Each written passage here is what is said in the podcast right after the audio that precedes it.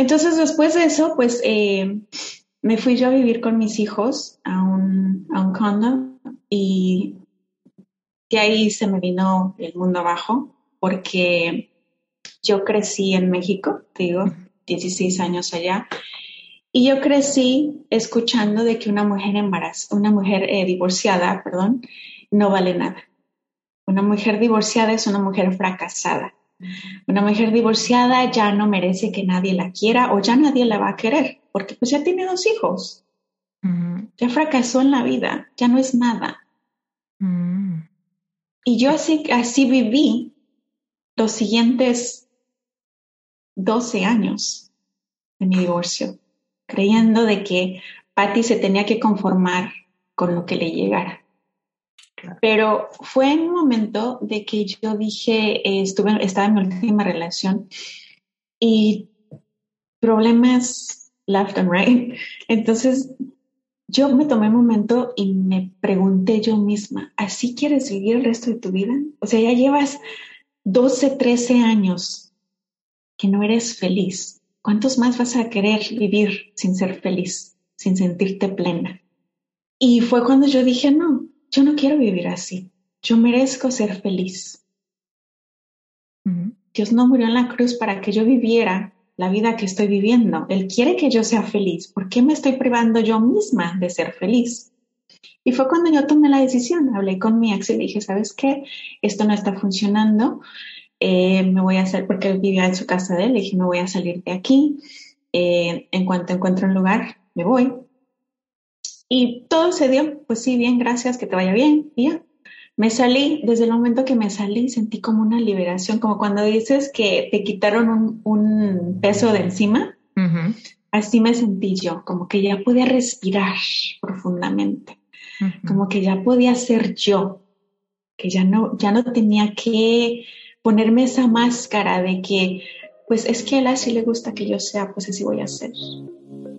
Reinvéntate. Empieza por tu mente, tu corazón y tu espíritu.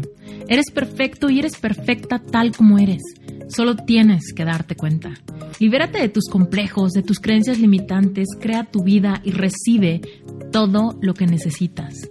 Asume ya la identidad de quien anhelas ser. Yo soy Esther Iturralde, Life Coach Espiritual. Este es un espacio seguro para que recibas las herramientas, las epifanías y los parteaguas para que de una vez por todas te liberes del deber ser social, cultural o religioso. Mi misión es abrir brecha, hacer las preguntas incómodas para que conectes contigo y con Dios. El resto lo decides tú. Estoy muy contenta, muy emocionada de presentarles a la invitada de hoy. Se llama Patty Martín y es una de mis queridas life coaches Sherpa certificadas. Y puntualmente creo que este episodio va a estar súper jugoso porque las áreas de especialidad de Patty son temas que la audiencia de Reinventa de Podcast anhela escuchar más sobre todo el tema del niño interior. Y Patti no solamente es especialista, sino que te va a dar una visión súper fresca de por qué es importante priorizar, sanar todo lo que queremos olvidar. Entonces, bueno, pues va a estar buenísimo este episodio. Patti, gracias por aceptar mi invitación. Estoy muy contenta de recibirte. ¿Cómo estás? Al contrario, muchísimas gracias a ti por hacer uno de mis sueños realidad, que es estar aquí contigo. ¿Qué onda me iba a imaginar yo que iba a estar con Esther en un episodio después de escucharla y así fue como te encontré. Entonces nunca me, imaginé estar aquí grabando un episodio contigo.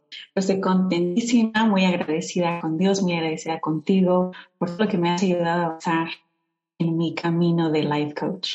Increíble, gracias Patti. Bueno, pues entonces, ¿por qué no le cuentas a la audiencia a qué te dedicas? ¿Qué onda con esto de life coaching? ¿Qué más haces? ¿Dónde vives? Danos contexto. Bueno, yo soy madre soltera, tengo eh, una niña, son mis niños, pero 16 años y 19 años. Eh, yo vivo en California, soy mexicana, soy de, de, Jalisco, pero estoy acá en Estados Unidos desde que tenía 16 años. Eh, la razón por la que me vine a Estados Unidos es después de que falleció mi mamá. Yo tenía 15 iba a cumplir a los, los 16. Eh, mi papá nos trajo para Estados Unidos y acá estoy desde entonces. Desde que falleció mi mamá, yo tenía el sueño de ayudar a personas pasando por duelos. la pérdida de mi madre, eh, las personas que han perdido a un ser querido saben, pues perder a un ser querido es muy difícil.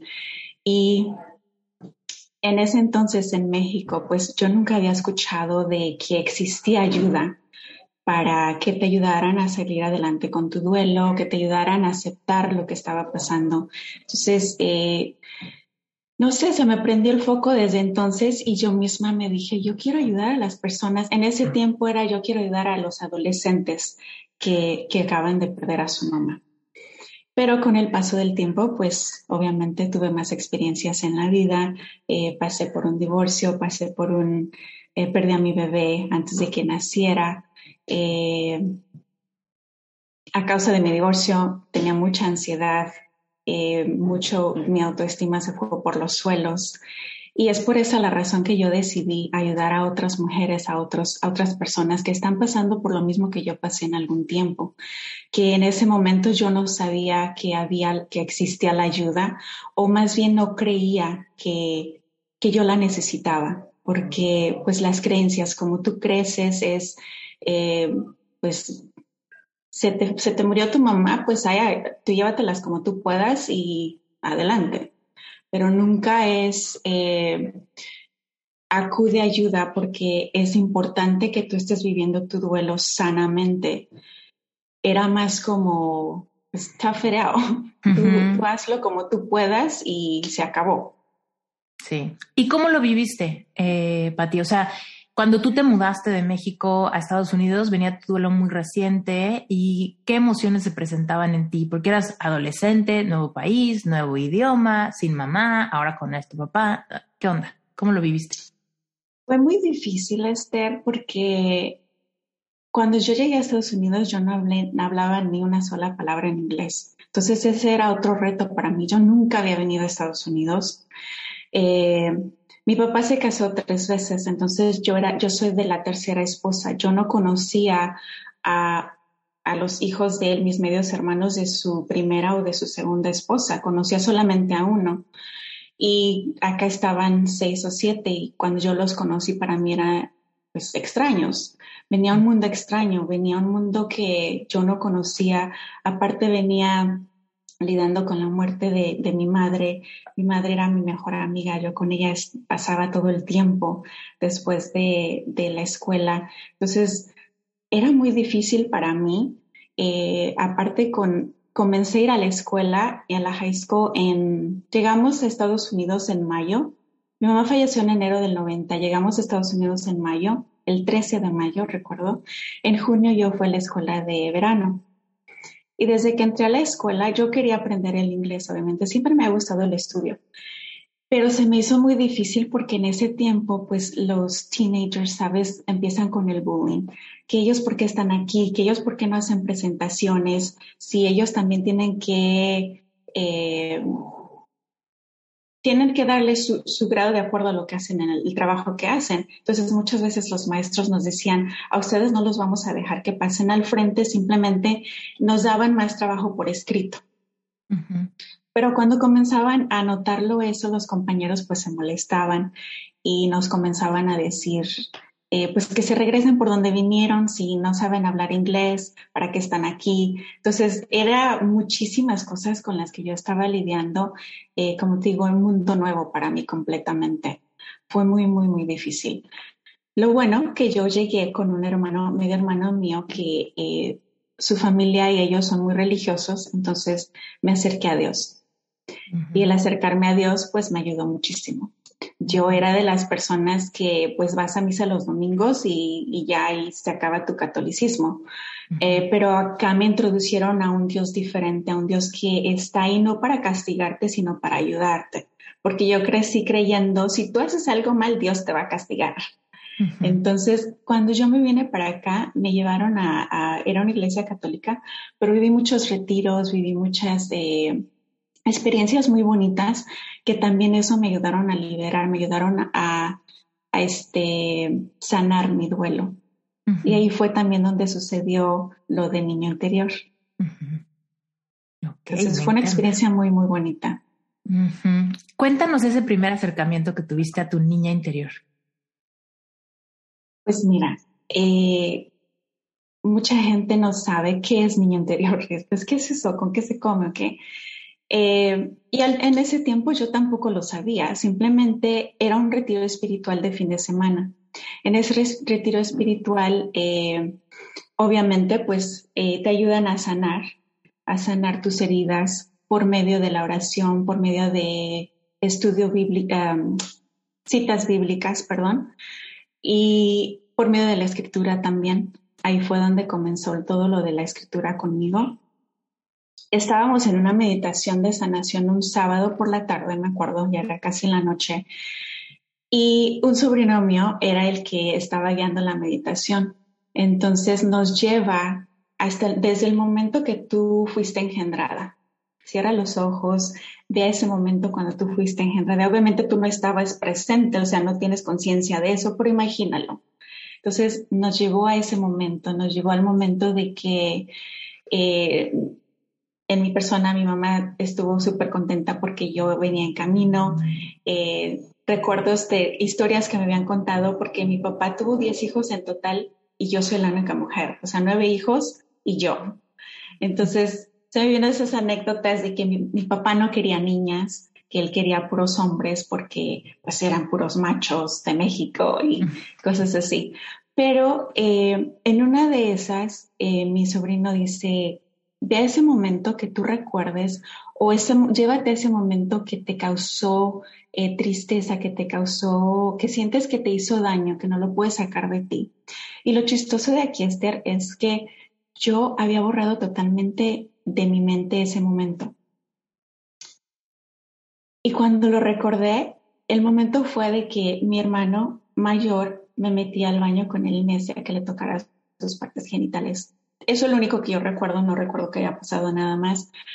Pero eh, en ese momento, cuando dijo mi sobrino, regresa, ve a ese momento en que, que te causa dolor, que, no, que sientes que no te deja avanzar. Se me vino eso a la mente.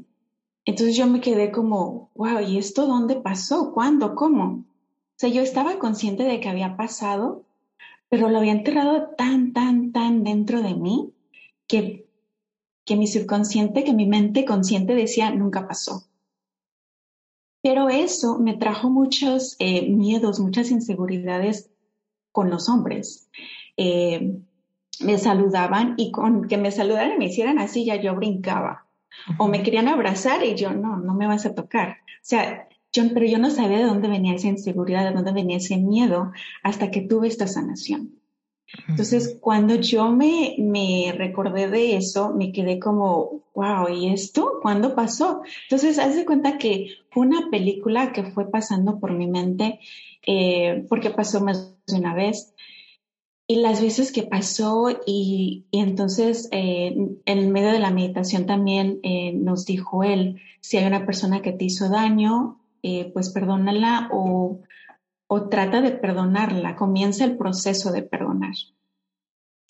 Entonces, desde ese momento yo me di cuenta de que muchos de nosotros vamos por el mundo acarreando con eh, problemas, con situaciones que, que nos dañaron desde niños, pero las enterramos tanto de que hacemos como si no existen, como si nunca pasaron. Y la razón por la que yo pienso, obviamente porque era algo muy doloroso para mí que pasó, pero también porque mi hermano me recordó que me decía, no le digas a nadie, no le digas el, típico, no le digas a mi mamá porque te va a regañar, no te va a creer. Y sí, exacto, yo nunca le dije eso a mi mamá. Mi mamá nunca lo supo, mi mamá falleció y nunca lo supo. Incluso después le conté a mi hermana cuando regresé a México y se quedó como, ¿qué? ¿Y por qué nunca dijiste nada?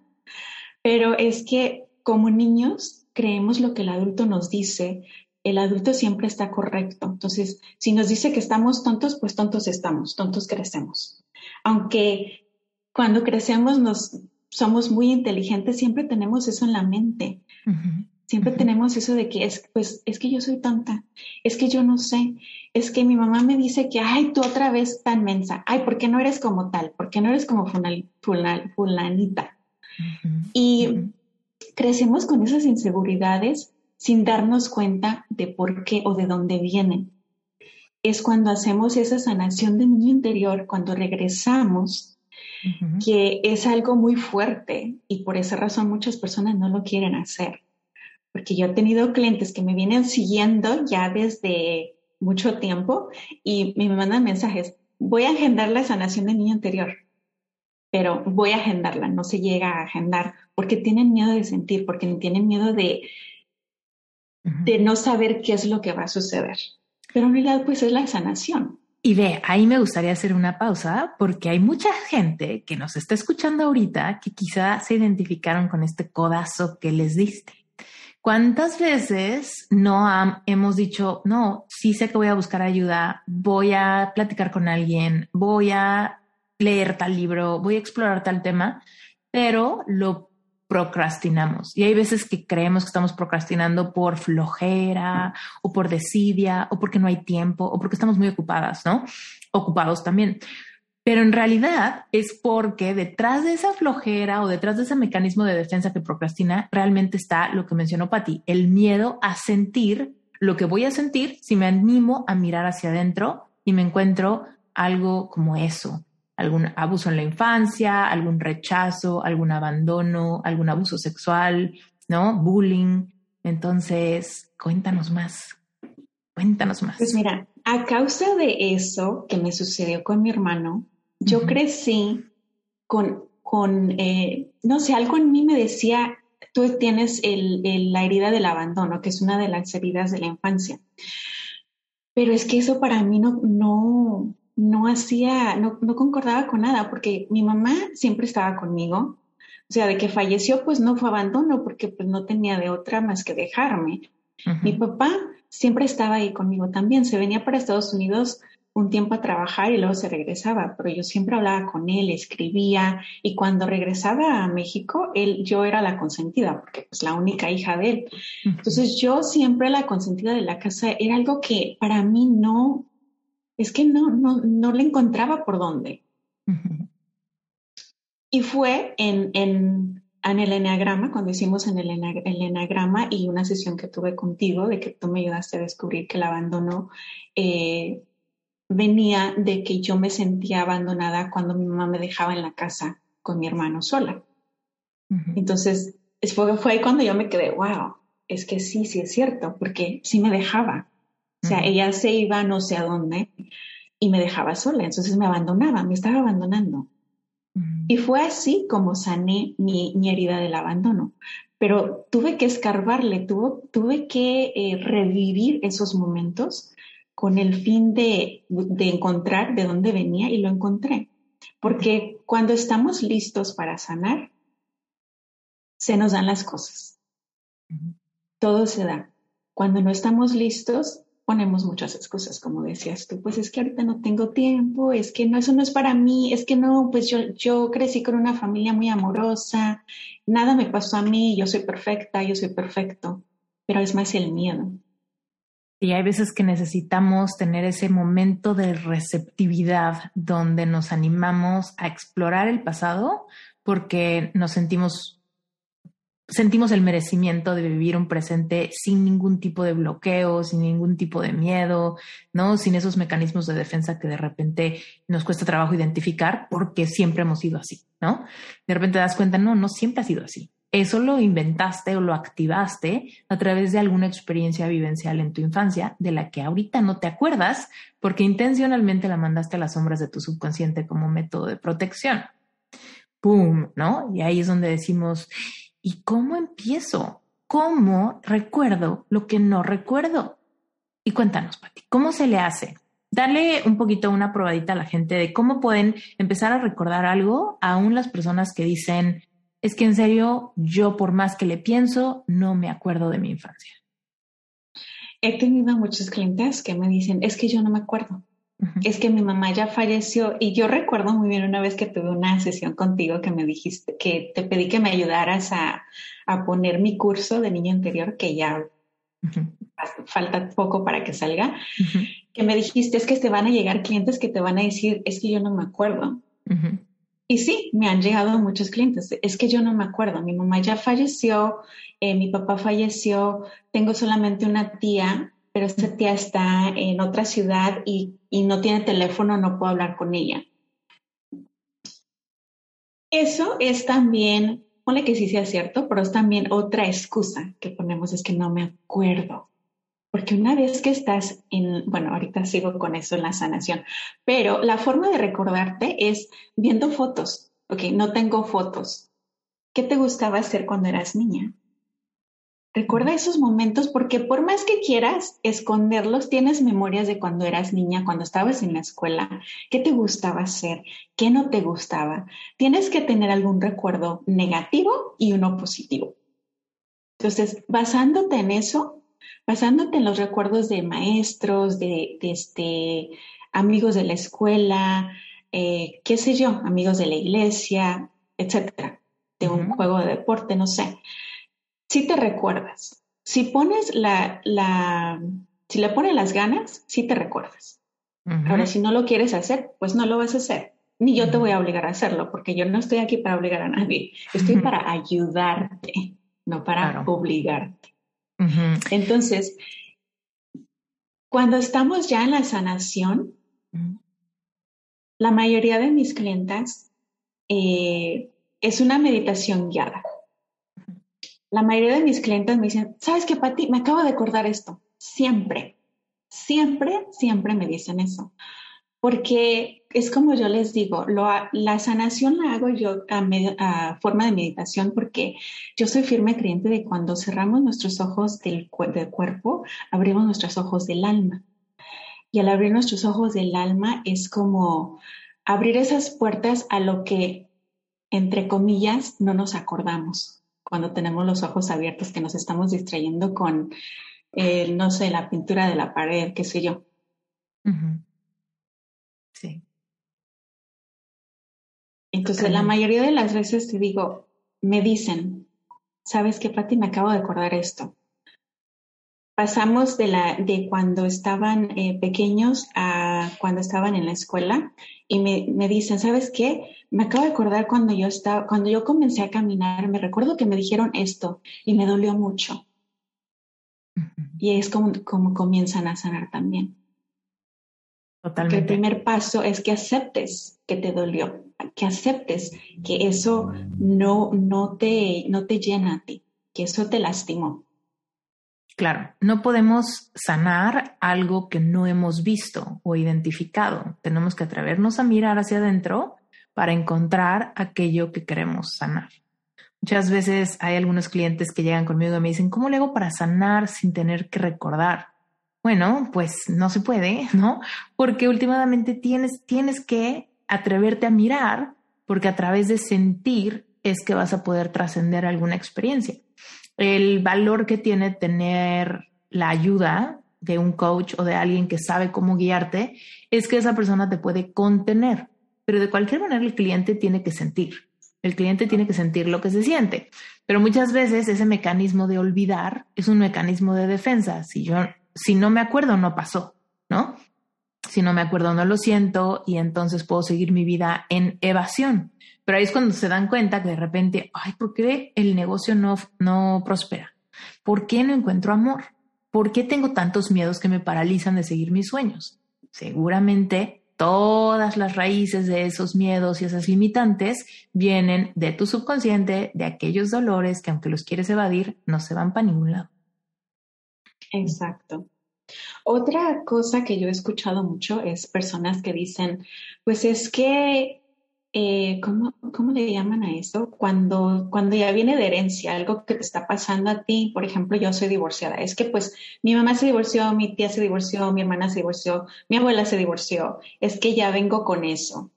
Eh, no recuerdo cómo se le, cómo le llaman a eso. Sí, es como que pensamos que el linaje femenino o el, digo, también puede ser masculino, o sea, que mi linaje ya me, como que ya me tiene predestinada, ¿no? A sufrir del mismo dolor.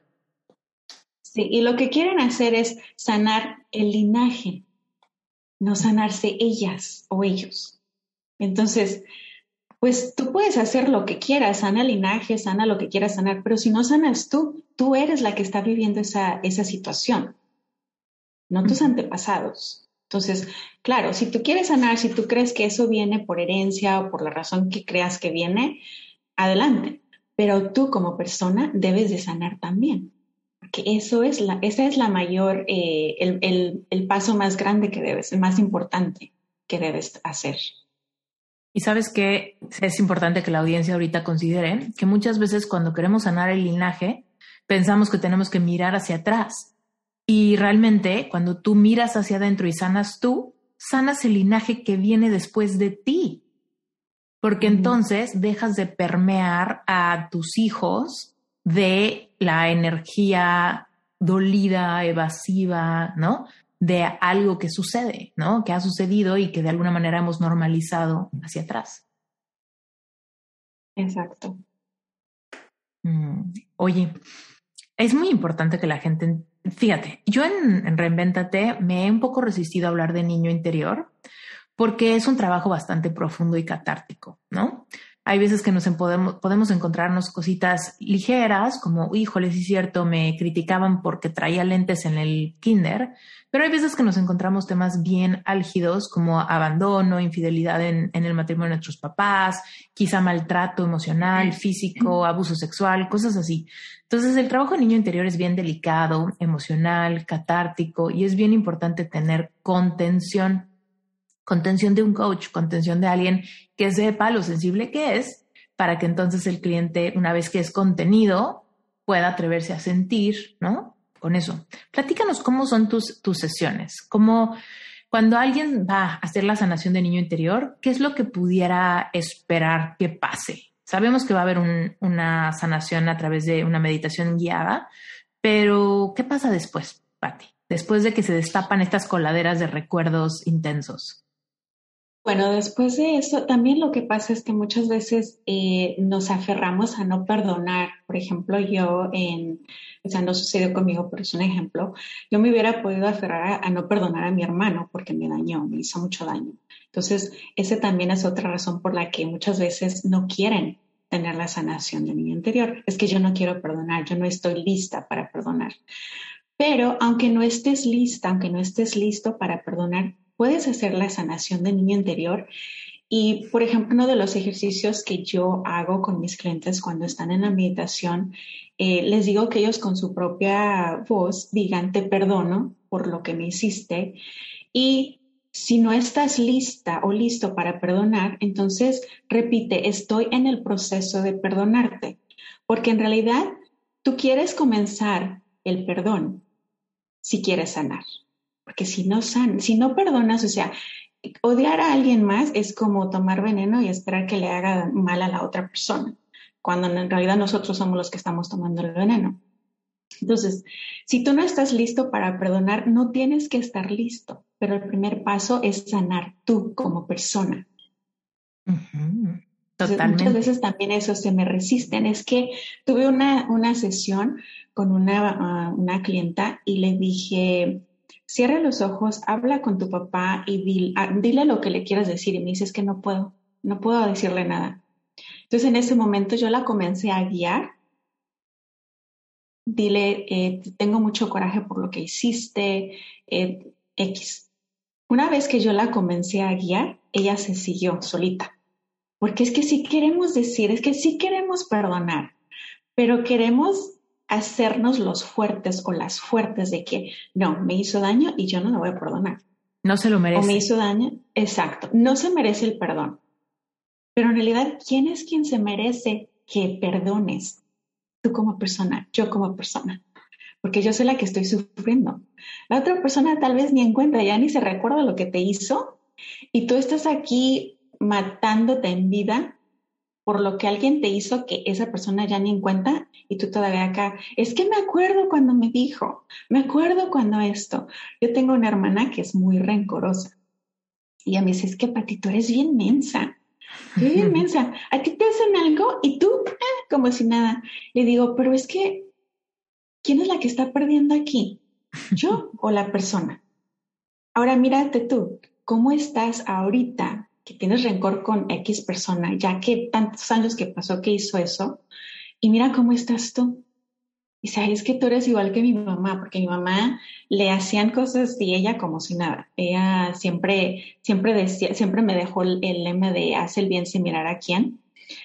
Y yo siempre le digo eso a mi, a mi hermana también, le digo, es que recuerda a mi mamá, ella siempre la veías con una sonrisa en los labios, siempre buenos días a toda la gente, aunque no le contestara.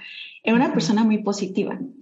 Y dice mi hermana, es que yo no puedo, pero en realidad digo, es que no puedes o es que no quieres. Mm. Eso es muy potente. Porque todos tenemos la habilidad de hacer lo que queramos. Todos tenemos dos opciones. O lo perdono o no lo perdono. Claro. Y poder solamente es un cambio de perspectiva. Como tú dijiste hace rato, no hay veces que puedes no estar lista, pero o listo, pero lo importante es qué tan dispuesto estás para hacer espacio a que algo que nunca has podido antes ahora puedas. ¿no?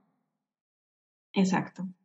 Porque como, o sea, pues si una persona viene a mí, y como tú sabes también, si viene a ti y no está lista para sanar, no va a sanar. O sea, tengo como las mis clientes del duelo, tú sabes que manejo el duelo también. Mis clientes del duelo eh, muchas veces vienen conmigo y pues es que yo no entiendo por qué sucedió, es que yo no entiendo por qué yo, yo no entiendo por qué mi mamá, yo no entiendo por qué, por qué, por qué, por qué, por qué. Entonces, una vez que les trato de explicar, me dicen, sí, ok, bueno, ya entiendo. Entonces, pues es que sí, la muerte es algo que nadie podemos evitar, es lo que menos estamos preparados para recibir, pero lo más seguro que vamos a pasar en nuestra vida. Entonces, me dicen, es que yo no puedo olvidar, es que ¿por qué? ¿Por qué yo? ¿Por qué Dios me castiga así? Entonces les digo, yo es que no, no te esté castigando Dios, es que es parte de la vida. Entonces se van de la sesión y parece como que sí entendieron, pero a la siguiente sesión llegan o al siguiente día me mandan un mensaje, ¿sabes qué, Pati? Estoy igual que ayer, estoy peor. ¿Pero por qué es eso? Porque no se dan la oportunidad no se dan la oportunidad de sanar, de, aceptar lo que está pasando. Y es lo mismo con, el niño interior. Puedes tú creer, puedes tú saber lo que está pasando, por ejemplo, yo con mi hermano, lo que sucedió, y yo opté por, por eh, perdonarlo. Pero bien, yo pude seguir, pues lo perdono hoy, pero mañana, ay no, pero sí, es que me hizo mucho mal y mira todo lo que yo sufrí y hacerme la sufrida. Pero es que eso me está mostrando que yo no estoy lista, que yo no quiero sanar. Sí. Yo creo que algo bien importante para la audiencia es, no significa que nada malo pasó, ¿no? O sea, no significa que no fue doloroso, no significa que no fue un parteaguas en nuestra vida y posiblemente el momento en el que nos separamos de nuestro niño interior. Pero lo que hay que entender es, cuando despertamos nuestra conciencia y queremos transformar nuestra vida, ¿no? Si están escuchando Reinvéntate, es porque quieres reinventarte en alguien más pleno, más feliz, más en paz, más espiritual, más abundante, quizá. Y en la reinvención es cuando nos damos cuenta de cuáles son nuestras ataduras al pasado. Y muchas veces, cuando no perdonamos, nuestras ataduras al pasado son esas raíces de amargura ante algo que no puedo procesar. Entonces, trabajo de niño interior muchas veces es una herramienta potente que nos ayuda a integrar lo imperdonable, ¿no? A integrar lo transgresor, a integrar lo cruel, a integrar lo más feo, ¿no?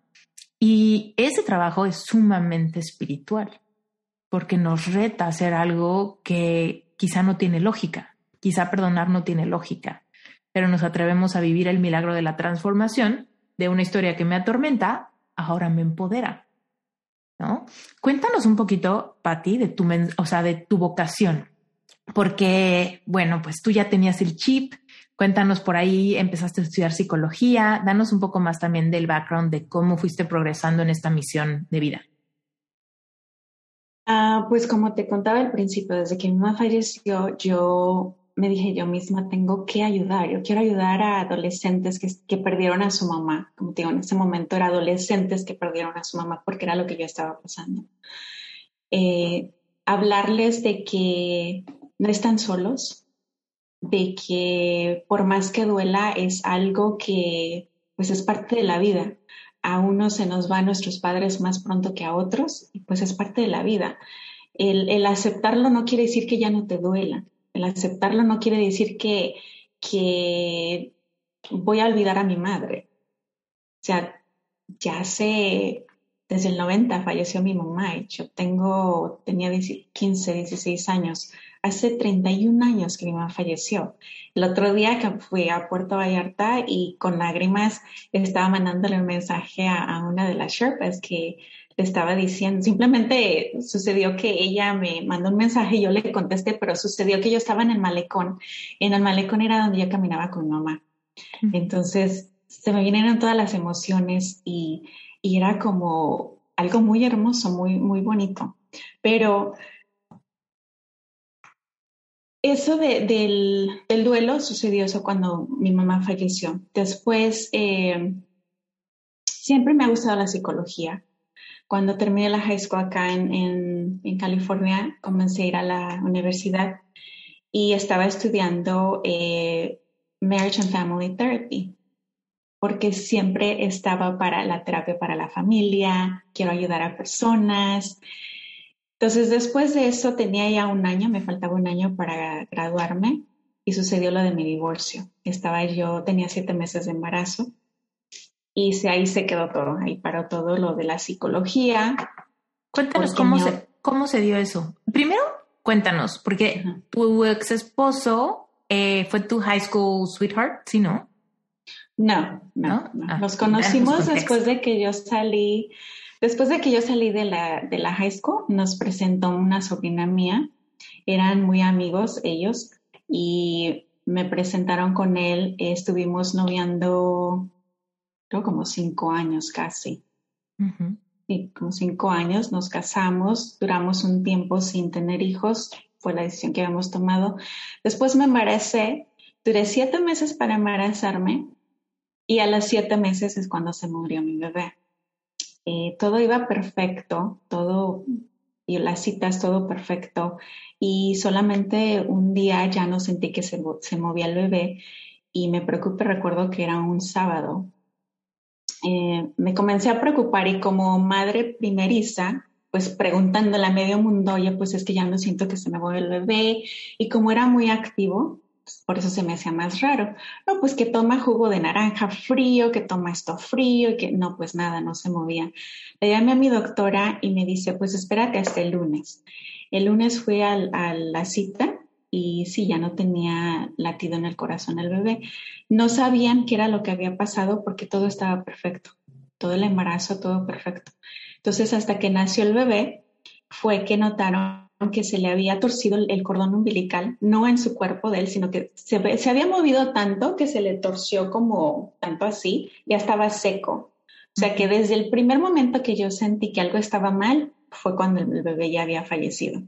Porque cuando cuando nació el bebé, me dijo la doctora, esto ya tiene unos tres días que falleció el bebé. O sea, ya fue el lunes, el, viernes, el sábado fue cuando yo le llamé. Algo muy bonito que sucedió ahí, que si lloro, discúlpame, pero eh, un sábado en la noche, el sábado en la noche que yo tenía miedo de, o sea, que me, que me empecé a asustar porque ya mi bebé ya no tenía latido en, o sea, ya no lo sentía más bien. Soñé a mi mamá con un bebé en los brazos. Mm. Y la soñé yo lejos, o sea, no, no estaba cerca de mí, era como si, como un sueño, como que se desvanece. Pero yo sabía que era ella y tenía un bebé en los brazos. No me dijo nada, solamente soñé eso y ya, ahí se acabó el sueño. Mm. Usualmente yo soñaba a mi mamá y platicábamos y era una conversación, ¡fum! me decía que yo le preguntaba, ¿cómo, ¿cómo viniste? ¿Te dejó venir Dios a platicar conmigo? O porque yo en mis sueños sabía que ella no estaba viva. eran sueños muy, muy hermosos. Pero ese sueño eh, era uno de esos sueños que cuando te levantas ya no recuerdas que soñaste. Sí. Cuando nace el bebé, yo estoy en el hospital recuperándome y se me viene a la mente el sueño. Para mí ese fue una señal de que mi bebé estaba con mi mamá. Entonces se me hizo algo muy bonito, eh, doloroso, pero muy bonito, porque me dio como cierta satisfacción de saber de que pues, mi mamá lo tiene, mi mamá lo está cuidando. Entonces, después de eso, eh, pues fue muy difícil porque incineramos a mi bebé. Yo lo tenía en mi cama, dormía con él como si fuera un bebé, o sea, pues, las cenizas, obviamente. Y dije que voy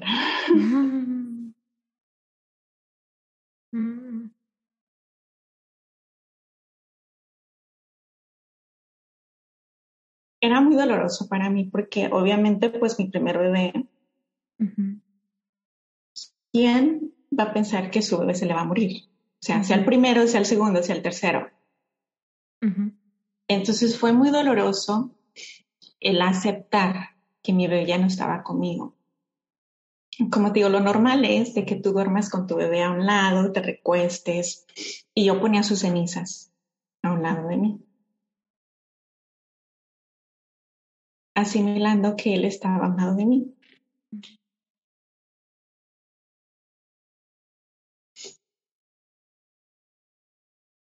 Entonces, me dijo la doctora, no quiero que te embaraces porque no estás en condiciones aún. Tienes que darle a tu cuerpo que eh, tiempo para que se recupere,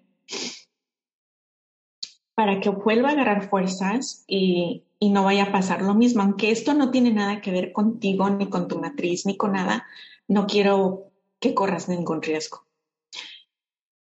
Y para mí se me hizo muy difícil y yo hablé con mi esposo y le dije, sabes que no, yo no puedo, yo quiero embarazarme, yo quiero otro bebé.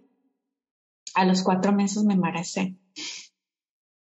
Y a los cuatro meses me embaracé, todo salió bien, pero yo estaba todavía con ese miedo a los siete meses. ¿Y qué si pasa lo mismo? ¿Qué si pasa lo mismo? ¿Qué voy a hacer? Ay Dios, por favor, no te lleves a mi bebé otra vez. Ay, mamá, ayúdame. Me agarraba de todo. Entonces, gracias a Dios, mi bebé salió, nació bien. Eh, es el que tiene ahorita 19 años. Pero mi, mi este, embarazo fue considerado de alto riesgo por lo que me había sucedido con mi otro bebé. Entonces, eh, tenía yo ya mi, mi, mi fecha para que naciera el bebé, porque la doctora no me quería dejar pasar esa fecha. Entonces, nació el bebé, todo bien. A los dos años nació mi hija, todo bien, bueno, más o menos bien, porque tenía siete meses de embarazo, como te digo, cuando mi esposo me pidió el divorcio. Eso fue con, tu, con tu hija, cuando iban a ser tu hija. Con mi hija. Y esta es otra de las razones, regresando a lo de niño interior, por la que yo, a mí me gusta tratar la sanación desde que tú estás en el vientre de tu mamá. Porque es desde entonces que nosotros percibimos todo. Porque como yo estaba pasando por tanto dolor, por tanta angustia, todo eso se lo transmitía a mi bebé. Este fue cuando tu, ya tu tercer bebé, fue cuando a los siete meses tu esposo te dijo, ya no. ¿O qué, Ya no. Eh, me dice, pues yo me di cuenta que, que, él tenía planes ya de regresar con su ex novia. El plan de ellos era esperarse, según yo escuché, esperarse a que naciera la bebé para pedirme el divorcio. Pero como yo me di cuenta de antes, desde antes que él estaba hablando ya con esa persona, eh, pues en ese momento él mismo me pidió el divorcio esa misma noche. Yo recuerdo exactamente, era un 13 de agosto, las 2 de la mañana. Yo me desperté y no estaba él en la cama, salí afuera y estaba en el teléfono con ella. Y es una de esas cosas, nuestro sexto sentido, que te dice, es ella. Está hablando con una mujer y es ella. Y porque ya hemos tenido problemas por eso. Y este, exactamente, sí, le dije, eh, le quise preguntar que quién era, no me quería decir, pero al fin sí me dijo y me dice, ¿sabes qué? Eh, quiero el divorcio, yo ya no te quiero. Ahora imagínate aquí yo, siete meses de embarazo. Y un niño de dos años y un niño de dos años y escuchando a mi esposo que me dice, ya, es que yo ya no te quiero, es que ya no quiero una vida contigo. O sea, mi mundo se me caía. Claro. Pero esta es una, una prueba de que nosotros nos bloqueamos completamente. Eran las dos de la mañana, te digo. Tal vez dormí, y si dormí, una hora. A las siete de la mañana yo ya estaba en mi trabajo. Yo fui a trabajar ese día. Y me decían, ¿qué tienes? ¿Todo bien? Sí, todo bien, yo haciendo mi trabajo, todo bien, pero obviamente pues se notaba de que yo no estaba bien. Al siguiente día ya no pude ir. Me levanté y como que estaba todavía en shock, como, es que no es cierto, la negación, no es cierto, no es cierto, me voy a despertar, es un sueño. Y le llamé a mi supervisor y le dije, ¿sabes qué? Esto es lo que está pasando, yo no puedo ir, no puedo ir, ya no podía casi ni hablar de tanto que estaba llorando, porque todo lo que me había aguantado lo estaba ya sacando ahí. Entonces, eh, me dijo, no te preocupes, tómate el día, tómate el tiempo que puedas, ver a ver tu doctor para que tu doctor te dé este leave of absence, para que te tomes tu tiempo y aquí tienes tu trabajo. Pero fue muy, muy difícil porque en, en esos eh, meses que me faltaban para dar a luz, yo tuve que buscar, tuvimos que vender la casa, yo tuve que buscar un lugar donde irme a vivir, le tuve que decir a mi familia qué estaba pasando. Mi familia nunca se daba cuenta de nada que me pasaba a mí, porque yo era de las personas de que es mi problema y yo lo tengo que solucionar. O si le digo a tal persona que me está pasando esto, es que les va a dar lástima y yo no quiero dar, causarle lástima a nadie. Pero ahí yo me estaba haciendo daño porque yo era la que necesitaba ayuda y yo era la que me estaba aguantando todo eso. Entonces, a causa de eso, me comenzaron a dar ataques de ansiedad y con embarazada. Entonces, por fin me salí de la casa eh, un 19 de noviembre y la niña nació el 21 de noviembre. Después de es cuando la niña nació, eh, lloraba por todo. Hacías caricias y lloraba. Eh, la abrazabas y, o sea, no paraba de llorar. Y como te digo, todo lo que yo estaba sufriendo, todo lo que yo estaba pasando, yo se lo transmití a ella y ella cuando nació, nació cargando con todo eso. Nació con ese peso, eh, sintiéndose pues triste, porque eso era lo que yo tenía para darle a ella, tristeza. Claro, y estaba sintiendo también el abandono de papá. Sí. Sí, y por eso es que te digo que que las sanaciones de niño interior yo las, las trato desde que el momento que fuiste engendrado, engendrada, porque desde ese momento es que tus papás o te quieren o te quieren así como qué bueno, o te quieren, pero ¿qué voy a hacer? Es que no estamos casados, es que no tenemos dinero. es que no tenemos dinero, es que estamos a media eh, carrera de universidad, es que infinidad de cosas que se nos vienen a la mente como padres. Y todo eso se lo transmitimos a los bebés. Y crecemos sin saber por qué nos sentimos de la forma que nos sentimos. Entonces después de eso, pues eh, me fui yo a vivir con mis hijos a un, a un condo y que ahí se me vino el mundo abajo porque yo crecí en México, digo, 16 años allá, y yo crecí escuchando de que una mujer embarazada, una mujer eh, divorciada, perdón, no vale nada. Una mujer divorciada es una mujer fracasada.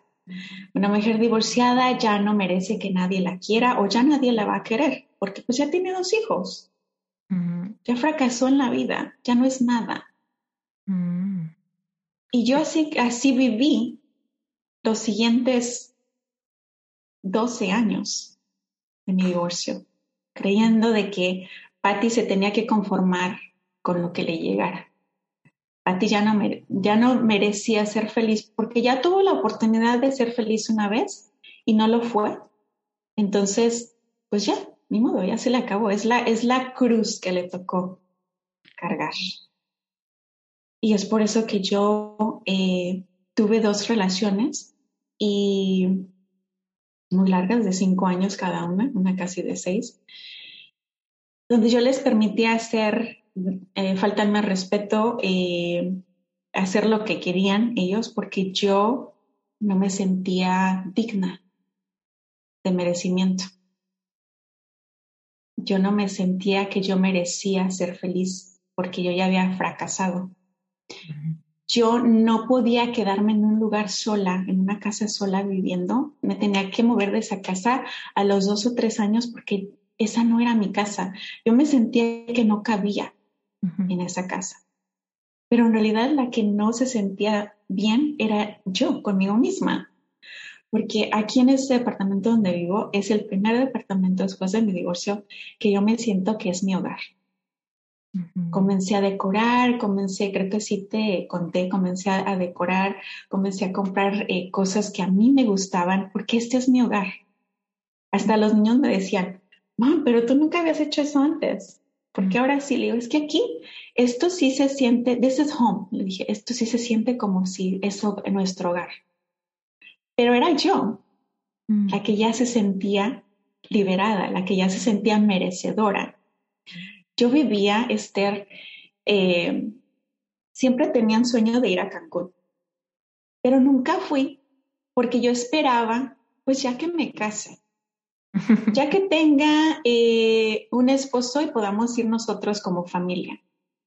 O ahorita no, ya que tenga X cosa. O sea, siempre posponía todo por lo mismo que yo no me sentía que yo merecía lo que yo quería. Me vine a ese departamento, me fue a Cancún.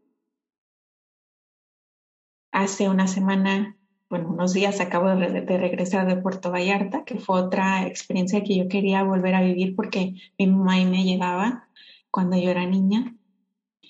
Porque ahora sí me siento merecedora, ahora sí siento que si yo lo quiero, no tengo por qué esperar de nadie. Yo creía que mi felicidad estaba en otra persona. Cuando yo me case es que yo voy a ser feliz. No entendía que la felicidad estaba en mí, de que yo era responsable por mi propia felicidad.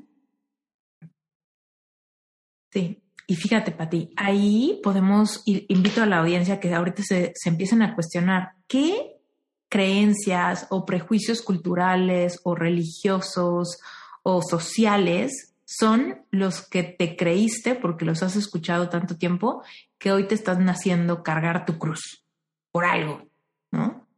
Y qué es lo que te están robando de tu posibilidad en la vida de encontrar tu vocación o de permitirte amar o de permitirte disfrutar la vida, viajar, algo, ¿no? Hay algunas personas, bueno, más bien, todos postergamos nuestro merecimiento por algo.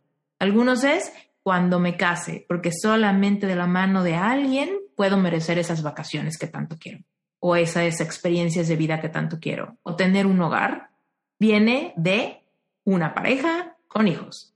Solamente yo, pues no, tengo que hacerme la vida espinada, ¿no? Y sentirme incómoda en, la casa que yo misma proveo para que exista, ¿no? Hay personas que es por su cuerpo. Hasta que no baje de peso no me puedo permitir esas experiencias o ese tipo de ropa o amar a alguien más, porque pues no, así no se puede, ¿no? Hay otras personas que es la edad. No, ya, fue demasiado tarde, no puedo estudiar otra carrera, no puedo seguir mi sueño, no puedo emprender porque a mi edad, qué ridícula. ¿no? Entonces, todos tenemos algún prejuicio o carga cultural, religiosa, social que nos estamos creyendo y que nos está robando la capacidad de ser nosotros mismos. Pati, cuéntanos cómo fue, porque tú ya tenías todo el, el, chip, pero por ahí se acabó el tema de tu carrera y de repente, pues todo eso quedó pausado y de repente retomas. ¿Cómo fue? Pues fue cuando yo me di cuenta, cuando yo comencé a ver mi vida como una película y me pregunté, ¿esto es lo que yo quiero vivir? ¿Así quiero vivir yo? ¿Quiero vivir yo dependiendo de otra persona, esperando o creyendo que otra persona me va a dar felicidad? Y me puedo sentar aquí y contarte, es que esta persona me hizo esto y esto y esto y otra otra persona me hizo lo otro, pero es que yo se lo, yo le autoricé que hiciera eso. Porque si yo no lo hubiera autorizado, no lo hubieran hecho. Era yo. Y a veces autorizamos callando, ¿no? Porque ellos, conozco bien a mi audiencia y van a decir, yo nunca le autoricé serme infiel. Autorizas cuando callas o cuando te enteras y te quedas. te haces de la vista, ¿cómo dicen? Gorda. La vista gorda. Sí. sí, sí es cierto, porque sí es cierto, nosotros somos, nosotros les, les mostramos a los demás cómo nos tratan. Si nosotros les damos permiso, o sea, ellos van a, como dicen, nos van a, a, a, calar para ver hasta dónde llegamos. Y ya depende de nosotros. Si le ponemos un alto o si nos hacemos de la vista gorda, y bueno, pues es que ya es la cruz que me tocó, es que así ya, y así era como yo lo veía, es que pues ya ni modo es lo que me tocó. Pero fue en un momento de que yo dije, eh, estuve, estaba en mi última relación y problemas left and right.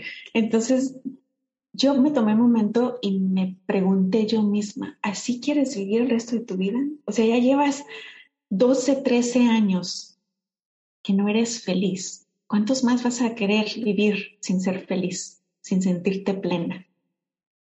Y era como un, no sé, es, es como te digo, lo mismo con las sesiones. Si tú no estás listo, nada te va a cambiar de parecer, nada te va a cambiar la forma de pensar. Y fue cuando yo dije, no, yo no quiero vivir así. Yo merezco ser feliz. Dios no murió en la cruz para que yo viviera la vida que estoy viviendo. Él quiere que yo sea feliz. ¿Por qué me estoy privando yo misma de ser feliz? Y fue cuando yo tomé la decisión. Hablé con mi ex y dije, ¿sabes qué? Esto no está funcionando. Eh, me voy a hacer, porque él vivía en su casa de él, le dije, me voy a salir de aquí. Eh, en cuanto encuentre un lugar, me voy. Y todo se dio, pues sí, bien, gracias, que te vaya bien. Y ya, me salí, desde el momento que me salí sentí como una liberación, como cuando dices que te quitaron un, peso de encima. Así me sentí yo, como que ya podía respirar profundamente, como que ya podía ser yo, que ya no, ya no tenía que ponerme esa máscara de que, pues es que a él así le gusta que yo sea, pues así voy a ser. Mm. Y fue entonces que yo me di cuenta de lo que me estaba perdiendo.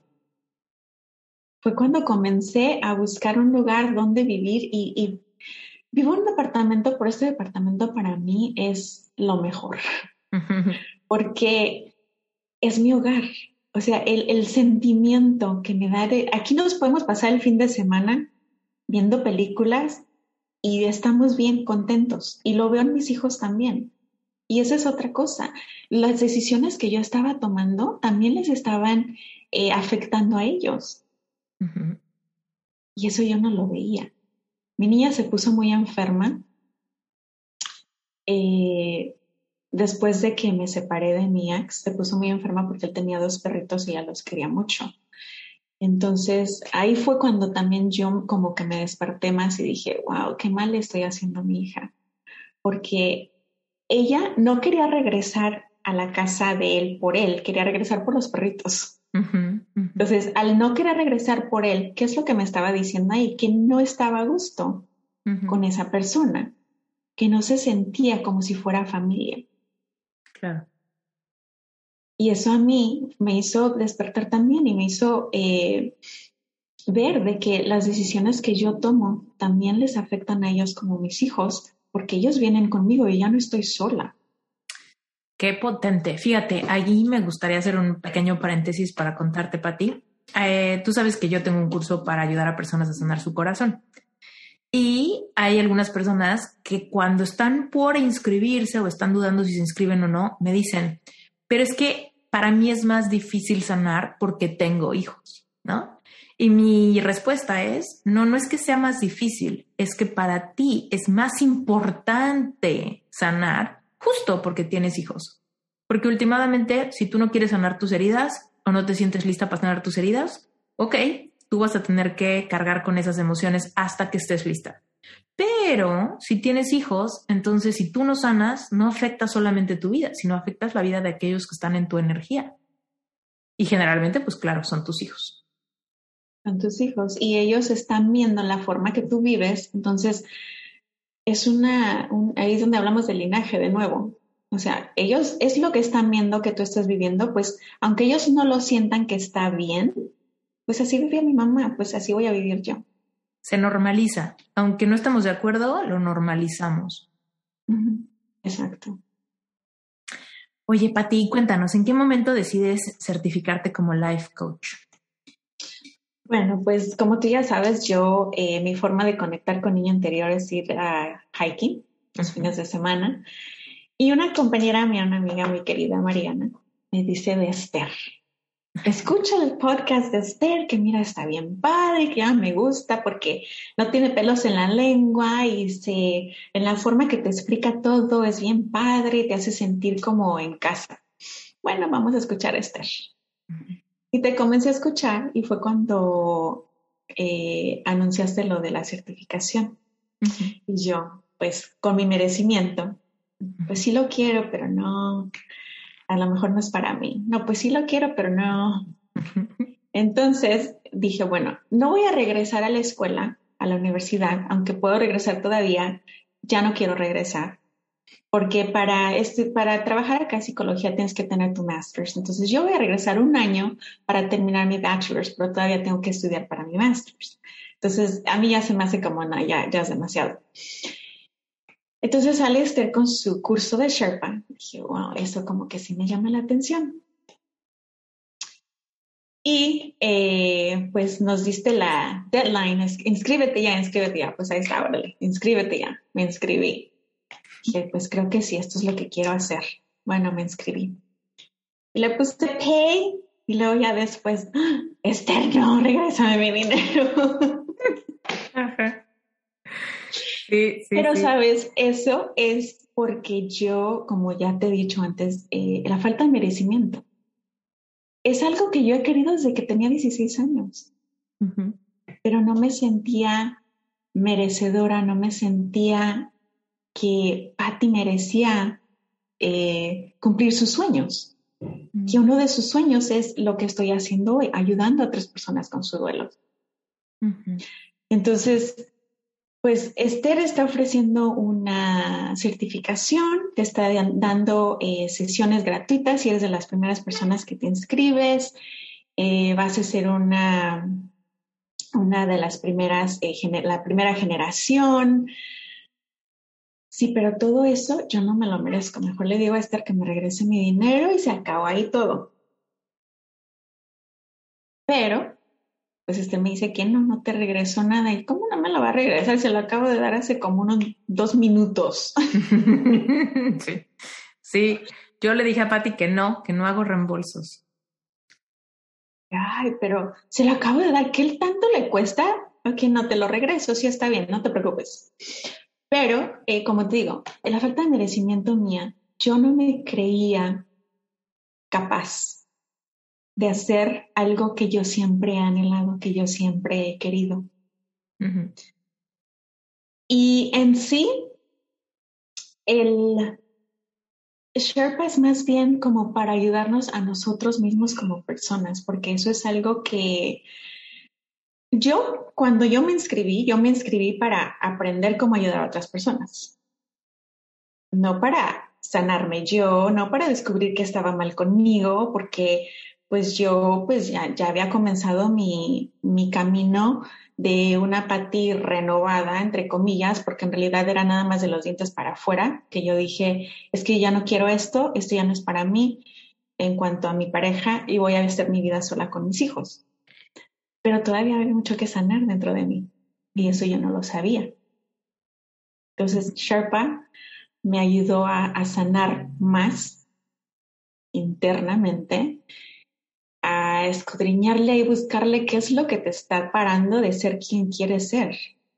¿Por qué te estás privando de lo que quieres ser? Mm. Y un libro que, que este, me ayudó a mí demasiado era la, el gran salto, The Big Leap, porque literal habla en un párrafo y esta me es como si, si me hubieran quitado a mí las palabras de la boca y los hubieran escrito ahí. Habla de que está una persona eh, muy feliz riéndose y de donde de repente para su risa y piensa, pero porque soy tan feliz ahorita, ¿qué va a pasar? Algo malo va a pasar porque yo no merezco ser tan feliz como lo estoy haciendo, como lo estoy siendo ahorita. yo no merezco reírme tanto así como, como estoy riendo ahorita, algo va a pasar. Esa era yo. Exactamente. Y cuando vi eso era como, wow, ¿y esto qué pasó? Esther, Esther me conoce. Porque lo mismo, jugaba yo con los niños y nos reíamos y de repente yo, mm, algo va a pasar, algo malo va a pasar, porque yo estoy, es que estoy ahorita eh, siendo tan feliz que algo va a pasar. Y algo pasaba. ¿Pero por qué? Porque yo lo atraía. Porque yo no me creía ese, en el libro se habla, habla, del termostato de la felicidad. Mi termostato de la felicidad llegaba hasta donde yo me reía con los niños y tenía eh, la felicidad que yo creía tener, pero hasta ahí llegaba. Ya de ahí se bajaba, ya no subía más, porque yo no me creía merecedora de la felicidad, porque yo ya era, todavía venía cargando eso de, la pati divorciada, de la pati fracasada, eh, ya nadie te va a querer. Incluso me lo dijeron varias personas, mi ex esposo me lo dijo, me lo dijo un exnovio, nadie te va a querer, solo te van a querer para una cosa, es para dormir contigo y se acabó. Mm. Y aunque no creas, aunque pienses tú que digas, ay, no es cierto, se te queda en la mente. Sí. Y si no lo procesas, si no lo sanas, ahí se queda y caminas por la vida creyendo sin saber que estás creyendo. Cañón. Pati, cuéntanos en quién te has convertido, porque todo esto que nos cuentas está cañón, es tu historia, ¿no? De reinvención, todo lo que hoy puedes ver con tanta claridad. Pero seguramente ahorita hay muchas personas que se han identificado contigo y que están en ese proceso. Cuéntanos en qué te has, en quién te has convertido tú hoy, que también es posible para todos y todas aquellas que ahorita se hayan identificado con alguna parte de tu historia? Pues mira, me he convertido en la Pati segura, segura de merecer, segura de hacer lo que yo siempre he sido segura de que lo que quiero hacer lo hago eso te lo comenté también en, una de las sesiones que tuvimos para los Sherpas de cuando yo eh, estuve estudiando el inglés, que lo aprendí en seis meses, me gradué de la escuela con honores porque yo me lo propuse. Entonces, siempre cuando me propongo algo, lo logro, pero lo lograba a medias. ¿Por qué? Porque yo, mi sanación no estaba ahí. Ahora yo me creo, me siento una mujer empoderada, una mujer eh, merecedora, una mujer que no necesita de un hombre para ser feliz, porque yo creía eso antes, de que yo para ser feliz yo necesitaba un hombre a mi lado. Entonces la parte de ahora, claro, yo quiero tener una pareja, pero si llega bueno y si no, pues ni modo. Mi felicidad está en mí. Es diferente querer que necesitar. Eso. Eso. Y muchas personas, muchos hombres se ofenden cuando les dices eso. Es que yo, si yo estoy contigo es porque yo quiero, no porque yo te necesito. Pero ¿cómo está eso? Yo quiero sentirme necesitado. Bueno, yo también quiero sentirme necesitada, pero esa no es la razón por la que mi vida se va a parar y, y Patty ya va a dejar de existir. Entonces, la seguridad que te trae el ser tú, el, estar, tener esa sanación interna, en realidad no hay palabras, no hay palabras para describirlo, es simplemente eh, como compañeras de Sherpa me, han dicho muchas veces también, y creo que te lo comenté a, ti, eh, las fotos de cuando comencé yo Sherpa a las fotos de hoy, la sonrisa, o sea, mi sonrisa siempre la he tenido, pero se nota una diferencia. Se ve una, no sé, como que tus ojos brillan más, como que tú te sientes la mamá de los pollitos, como que, no sé, es algo inexplicable. La parte de hoy, eh, pues siempre he sido eh, self-sufficient, yo nunca he, eh, nunca he necesitado de nadie económicamente, gracias a Dios, pero ahora es como, como que se me, estoy atrayendo la energía de, de clientes, la energía de personas que vienen a mí para, ti ¿sabes qué? Es que yo necesito un consejo de esto. ¿Tú qué piensas? Es que como que son más, no sé, como, como dices tú, te vuelves miel. Te vuelves miel, comienzas a atraer.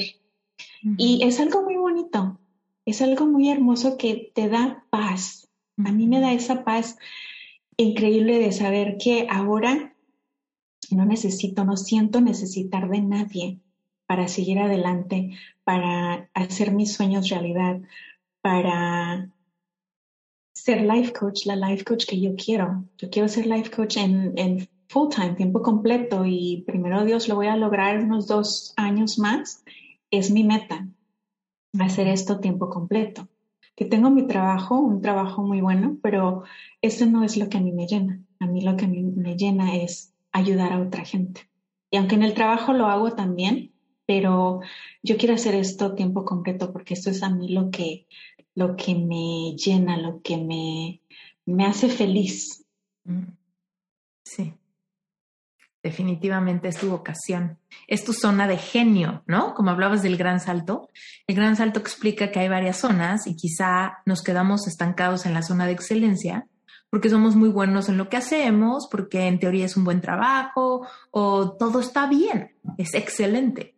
Sin embargo, hay un lugar donde nos podemos sentir genuinamente en nuestra zona de genio, donde particularmente somos más buenos que el promedio, ¿no? Y tu zona de genio definitivamente está en acompañar personas en sanación, de duelos, de niño interior, de aprender a amarse, liberarse de códigos de significado, procesar divorcios y sobre todo este amor propio que va más allá de tener autoestima. Este es un genuino sentimiento de que te guste ser tú. ¿no? Y siento que eso es lo que te pasó. Ahí viene el brillo de tus ojos, Pati, que tú no eres una mujer con baja autoestima, cuando menos no era lo que proyectabas. Proyectabas una mujer segura, segura, plena, ¿no? Luchona, con su historia, pero pues muy fuerte. Y lo que cambió en ese brillo de tus ojos fue que genuinamente te gustó darte cuenta de que ser tú era un placer. Sí, cuando yo creía que ser yo era, era algo malo, como era mal, era algo que no se podía, no se podía hacer. Mm. Me encanta. Oye, Pati, seguramente mucha gente está preguntándose cómo puede aprender más de ti, cómo pueden tener una sesión contigo para explorar el tema del niño interior o quizá algún duelo o quizá algún divorcio. Platícanos, ¿cómo se enteran de ti? ¿Cómo siguen? Me pueden, estoy en el directorio Sherpa, Patti Martin Life Coach. Estoy también de sesiones en inglés, las sesiones en inglés y en español. Eh, tengo ya mi página web, www.patimartinlifecoach.com Ahí pueden, eh, tengo varios regalitos también para personas que están llevando un duelo, que están, eh, tienen preguntas acerca de su niño interior. Ahí tengo una lista de preguntas que ellos pueden descargar y pueden identificar si algo está mal con su o qué herida tienen. Eh, si no las saben, una vez que contestan las preguntas, me pueden contactar, agendar conmigo y con mucho gusto hacemos la sanación del niño interior. Eh, tengo eh, PDFs de autoestima y de ansiedad. Mm. En, en, Instagram me encuentran como Coach y en Facebook igual. Increíble. Para quienes estén eh, con las manos en la masa y no puedan ahorita tomar nota, en las notas del episodio voy a poner la liga de su página web para que encuentren esos recursos, la liga de su calendario para sesiones en español, liga de su calendario para sesiones en inglés y el acceso directo a su Instagram. Para que si alguien está sintiendo el llamado a explorar este tema, no permitas que te entre el miedo y la procrastinación y el dejar para después acércate con Patti, mándale un mensajito, pregúntale, ¿no? Estoy segura que Patti eh, te va a recibir con los brazos abiertos y piensa no en lo que vas a sentir que te da miedo, sino en todo lo que puedes ganar cuando trasciendas aquellos dolores que, que quizás están en las sombras de tu subconsciente. Creo que ese es el secreto, no pensar en lo que en lo que va a sentir, sino en lo que va a ganar porque lo que va a ganar no tiene precio. Claro. Claro, se abren un montón de posibilidades para tu vida, porque cuando integras esos, esos momentos dolorosos y te gusta ser quien eres, se van a abrir un montón de posibilidades en todas las áreas de tu vida. Vocacional, amorosa, social, espiritual, tu relación con tu cuerpo, todo se alinea cuando tú desde dentro estás como pleno de ser quien eres y de habitar el cuerpo que habitas.